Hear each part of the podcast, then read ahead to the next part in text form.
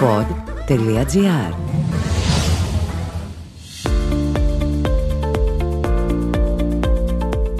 Αυτό το podcast που ακούτε ανήκει σε μία σειρά, είναι μέρος της ενημερωτικής εκστρατείας με τον προστάτη «Δεν αστειευόμαστε». Είναι μία πρωτοβουλία της εταιρείας Janssen υπό την αιγίδα της Ελληνικής Ομοσπονδίας Καρκίνου και του Συλλόγου Καρκινοπαθών Εθελετών Φίλων Ιατρών Αθηνών.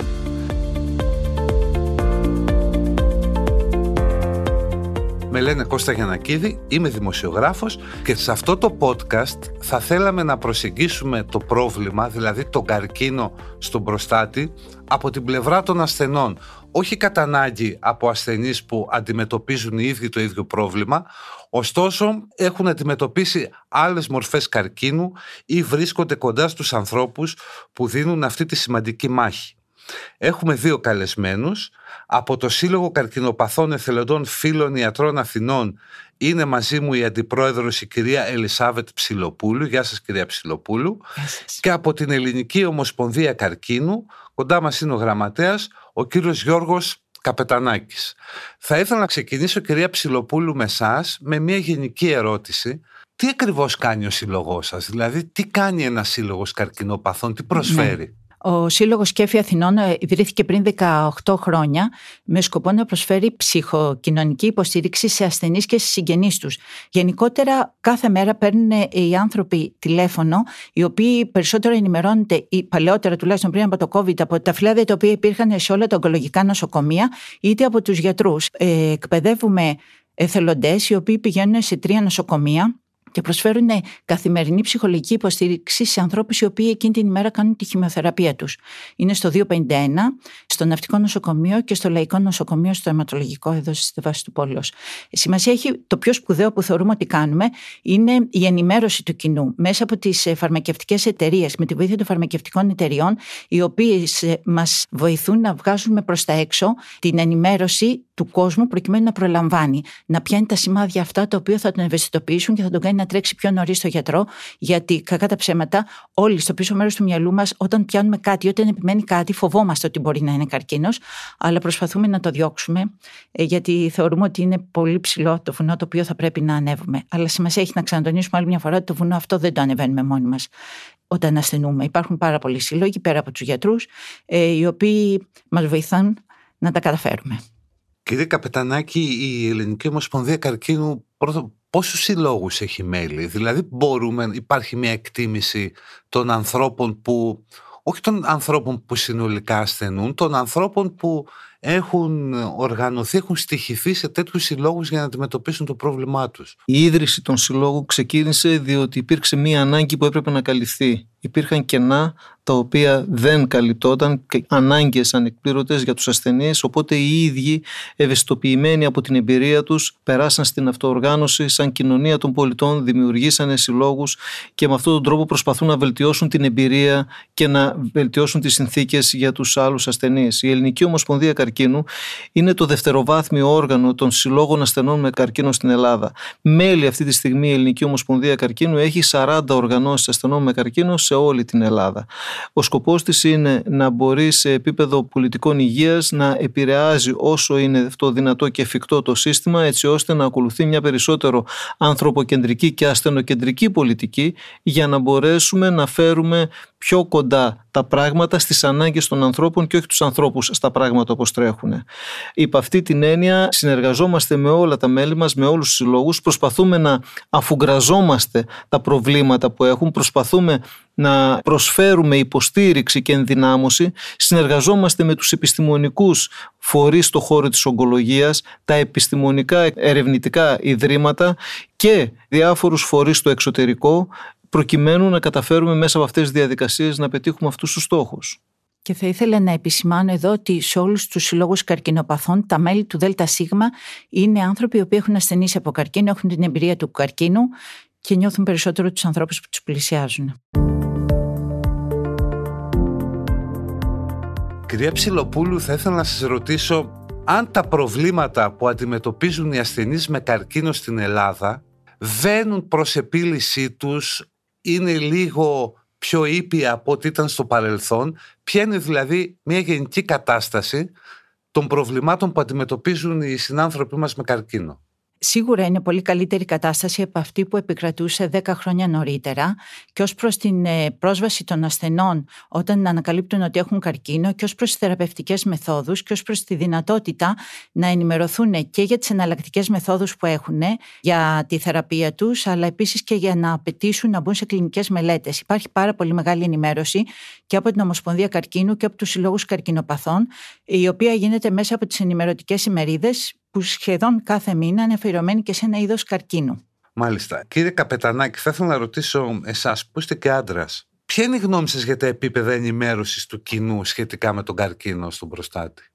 Παρά το γεγονός ότι ο καρκίνος του προστάτη είναι ένας από τους πλέον συχνούς καρκίνους, γνωστούς καρκίνους θα έλεγα καλύτερα στον αντρικό πληθυσμό και είναι αλήθεια ότι υπάρχει πάντα στο πίσω μέρος του μυαλού κάθε άνδρα που βρίσκεται τουλάχιστον κοντά στην ηλικία των 50-55 και πάνω δεν έχει διαμορφωθεί ένα ικανοποιητικό επίπεδο ενημέρωσης για το γενικό πληθυσμό. Δεν βλέπουμε να τρέχουν σε μόνιμη βάση εκστρατείες ενημέρωσης και ευαισθητοποίησης για την πρόληψη και τον προσυμπτωματικό έλεγχο, όπως συμβαίνει σε άλλες μορφές καρκίνου που αφορούν είτε το άλλο φύλλο, για παράδειγμα στον καρκίνο του μαστού, είτε άλλες μορφές καρκίνου, όπως ο καρκίνος του πνεύμονα που είναι πιο γνωστός, αλλά και άλλες παθήσεις. Πιστεύω δηλαδή ότι αν βγούμε έξω και ρωτήσουμε 10 άντρες τι γνωρίζουν για τον καρκίνο του προστάτη, ποια είναι τα συμπτώματα, αν θεραπεύεται, με ποιους τρόπους αντιμετωπίζεται ή κάθε πότε θα πρέπει να κάνει κάποιες προληπτικές εξετάσεις, οι περισσότεροι δεν θα μπορέσουν να δώσουν ικανοποιητικές απαντήσεις. Μόνο αν είχαν στην οικογένειά τους κάποιο περιστατικό, παραδείγματος χάρη αν είχε ο πατέρας τους κάποια σχετική εμπειρία, θα μπορέσουν να κάνουν μια σχετική προσέγγιση για το θέμα. Αυτό από μόνο του νομίζω όμως ότι το γεγονός αναδεικνύει την ανάγκη ανάπτυξης δράσης και πρωτοβουλειών από όλους μας, την επιστημονική κοινότητα, τη βιομηχανία υγείας, αλλά κυρίως εμάς, τις οργανώσεις των ασθενών, ως εκπροσώπων της κοινωνίας των πολιτών, που θα μπορέσουν να καταφέρουν να ανεβάσουν τα επίπεδα ενημέρωσης και ευαισθητοποίησης του κοινού για τον καρκίνο του προστάτη. Με κυρία Ψηλοπούλου. Θα ήθελα να πω πάντως ότι οι άντρες είναι περισσότερο ενημερωμένοι για τον καρκίνο του προστάτη εν σχέση με όλους τους άλλους τύπους καρκίνου ακόμη και για το πνεύμα, παρόλο που είναι πολύ καπνιστές, γιατί έχουν μια ευαισθησία μετά τα 50, έστω και προληπτικά να κάνουν ένα PSA, αιματολογικό καρκίνο, γιατί τους έρχεται πιο δύσκολο να πάνε για εξέταση στον ουρολόγο τους. Κυρία Ψιλοπούλου, θα έχετε σίγουρα εικόνα μέσω του συλλόγου. Πώς είναι η ζωή των ασθενών μετά τη διάγνωση; Στην αρχή υπάρχει πάρα πολύ φόβος και άγνοια. Ο φόβος είναι περισσότερο εστιάζεται ότι στον πόνο το οποίο θα αντιμετωπίσουν και όχι στο φόβο του θανάτου. Έχει γίνει και μια σχετική έρευνα ότι 7 στους 10 φοβούνται περισσότερο τον πόνο που θα είναι επακόλουθο του καρκίνου τους παρά ο θάνατος ο οποίος πιθανόν να προκύψει. Έχουν αγωνία για το πώς θα συνεχιστεί η οικογενειακή τους ζωή, για το πώς θα ανταποκριθούν στις ε, θεραπείες που κάνουν, πώς θα είναι η όψη τους μετά από τις θεραπείες, χημειοθεραπείες και όλα τα σχετικά. Βεβαίως, σε σημαντικό βαθμό παίζει και η ηλικία του ασθενή που θα διαγνωστεί, γιατί αν κάποιος είναι νέος, κοντά στην ηλικία των 50, αυτόματα καταλαβαίνει ότι θα υπάρχει κάποιο πρόβλημα σεξουαλική του ζωή, τουλάχιστον για κάποιο διάστημα. Όσον αφορά την επαφή του με τους συλλόγους, πρέπει να πούμε ότι στην Ελλάδα και ίσως και στον κόσμο γενικότερα, υπάρχει ένα ταμπού για τους άντρες να συζητάνε τα προβλήματά τους και να εκτίθενται. Θα σας φανεί παράξενο, αλλά στο σύλλογό μας συνήθως παίρνουν οι γυναίκες τους τηλέφωνο ή οι αδερφοί τους για να μάθουν πληροφορίες, τι θα πρέπει να κάνουν, ποια είναι τα επόμενα βήματα και εφόσον πείσουν τους ανθρώπους τους, τότε έρχονται στο σύλλογο και πραγματικά ξεκλειδώνονται μπροστά στον ε, ψυχολόγο, τον ψυχοθεραπευτή και παίρνουν σημαντική βοήθεια γιατί νιώθουν ότι είναι ο μόνος που τους καταλαβαίνει, ότι έχει ακούσει και άλλες φορές παρόμοια προβλήματα ανδρών και μπορεί άνετα να εκτεθεί. Σε αυτό θα ήθελα να μείνουμε, να ρωτήσω τον κύριο Καπετανάκη, όπου και εσείς από τους συλλόγους ασθενών έχετε εικόνα πώς επηρεάζει ο καρκίνος, ειδικά του προστάτη, κοινωνικές και οικογενειακές σχέσεις; Ο καρκίνος του προστάτη θεωρείται ότι επιφέρει ένα έντονο κοινωνικό στίγμα για τον άντρα επηρεάζει τη λειτουργικότητά του σε ένα πολύ ευαίσθητο τομέα που αφορά τη σχέση του με το άλλο φύλλο και κατ' επέκταση την αξιοπρέπεια, την αυτοεκτίμησή του, θα έλεγα καλύτερα. Δεν είναι καθόλου εύκολο ένας άντρας της συγκεκριμένης ηλικιακής ομάδας, δηλαδή μεγαλύτερης ηλικίας, να δημοσιοποιήσει αυτό το πρόβλημα, καθώς τα κοινωνικά στερεότυπα επιβάλλουν μια διαφορετική εικόνα. Είναι δύσκολο να παραδεχτεί ή να βγάλει προς τα έξω ότι έχει κάποιο τέτοιο θέμα. Επίσης, παρότι το γεγονός ότι ο καρκίνος του προστάτη είναι, φαίνεται ότι είναι καθαρά ανδρικό, ανδρική υπόθεση, με την ευρεία έννοια επηρεάζει άμεσα τους οικογενειακούς δεσμούς και τη σχέση με το άλλο φύλλο. Επιπλέον θέματα τα οποία έχουν να κάνουν για παράδειγμα με την ακράτεια που συχνά υπάρχουν στην αντιμετώπιση της νόσου επιβαρύνουν σημαντικά την ε, επαγγελματική και κοινωνική τους ζωή.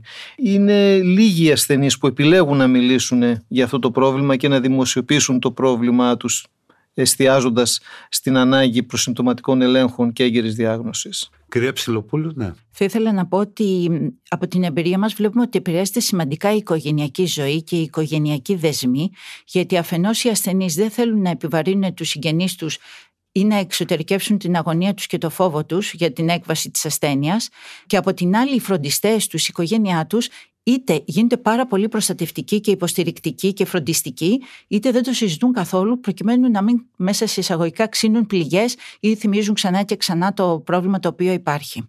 Οπότε και τα δύο είναι άκρα, ξέρετε. Είστε και οι δύο άνθρωποι που εκπροσωπείτε συλλόγους ανθρώπων που μάχονται τον καρκίνο, που στέκονται θαραλέα απέναντί του. Ποιο είναι το μήνυμα που θα θέλατε να στείλετε; Το μήνυμα που πρέπει να στείλουμε σε όλους τους ακροατές, σε όλο τον κόσμο, σε όλη την κοινωνία είναι ότι ουσιαστικά η πρόληψη σώζει ζωές. Είναι ότι πρέπει να ενεργοποιηθούμε, πρέπει να φροντίσουμε οι ίδιοι τον εαυτό μας. Υπάρχουν πολλές συμβουλές οι οποίες ισχύουν για όλες τις μορφές καρκίνου γενικότερα, για τη στάση μας απέναντι στη ζωή, στον εαυτό μας, απέναντι στον καρκίνο. Υπάρχει ο Ευρωπαϊκός Κώδικας κατά του καρκίνου. Πρέπει να φροντίσουμε να αλλάξουμε τρόπο ζωής, να αλλάξουμε στάση ζωής, να φροντίζουμε πρόληψη, τον εαυτό μας και να τον ακούμε και να μπορέσουμε να εστιάσουμε σε αυτό ως τη δική μας συμβολή στο να ελεγχιστοποιήσουμε τους κινδύνους σχετικά με τον καρκίνο. Κυρία Ψηλοπούλου. Εγώ θα ήθελα να πω ότι όταν διαγνωστούμε με καρκίνο, πρέπει να εμπιστευόμαστε το γιατρό μας, να ψάξουμε να βρούμε τον κατάλληλο γιατρό. Γιατί μετά το χειρουργείο, επειδή ακολουθεί ο ογκολόγος, συνηθίζουμε να λέμε στο σύλλογο ότι τον ογκολόγο τον παντρευόμαστε. Με την έννοια ότι για τα επόμενα χρόνια και μετά το τέλος των θεραπείων, με την παραμικρή ενόχληση που έχουμε, συνέχεια πρέπει να τον ρωτάμε να μας καθησυχάζει ή να επιμένει σε επιπλέον εξετάσεις. Επίσης, να ζητάμε, αν πιστεύουμε ότι η θεραπεία μας δεν ανταποκρίνεται σε αυτό το οποίο πιστεύαμε, να απαιτούμε να έχουμε πρόσβαση και σε άλλα καινοτόμα φάρμακα, να μπαίνουμε σε κλινικές μελέτες και να το απαιτούμε αυτό επίσης από τους γιατρούς μας και επίσης να περάσουμε ένα μήνυμα ότι πρέπει να ζητάμε βοήθεια. Δεν είμαστε μόνοι μας σε αυτό τον αγώνα. Μοιραζόμαστε και τους φόβους και τις αγωνίες μας και τις εμπειρίες μας και όλοι μαζί θα τα καταφέρουμε. Μάλιστα, να σας ευχαριστήσω και τους δύο. Και εγώ να θυμίσω στους ακροατές του podcast ότι η πρόληψη είναι πιο σημαντική από τη θεραπεία πολλές φορές. Η έγκαιρη διάγνωση σώζει ζωές. Κάντε αγαπητοί φίλοι εξέταση προστάτη τώρα με τον προστάτη δεν αστειευόμαστε, χρειάζεται εγρήγορση και επικοινωνία με τον γιατρό. Θυμηθείτε ότι η εξέταση είναι απλή, γίνεται με δύο τρόπους, με αιματολογική PSA εξέταση και δακτυλική και η έγκυρη λήψη θεραπευτικής απόφασης και η θεραπευτική διαχείριση είναι κέρυας και ζωτικής σημασίας. Ακούσατε άλλο ένα επεισόδιο από τη σειρά podcast που είναι μέρος της ενημερωτικής εκστρατείας με τον προστάτη «Δεν αστειευόμαστε».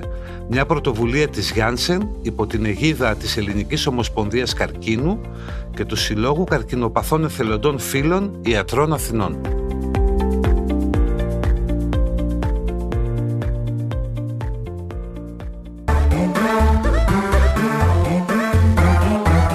Pod.gr. Το καλό να ακούγεται.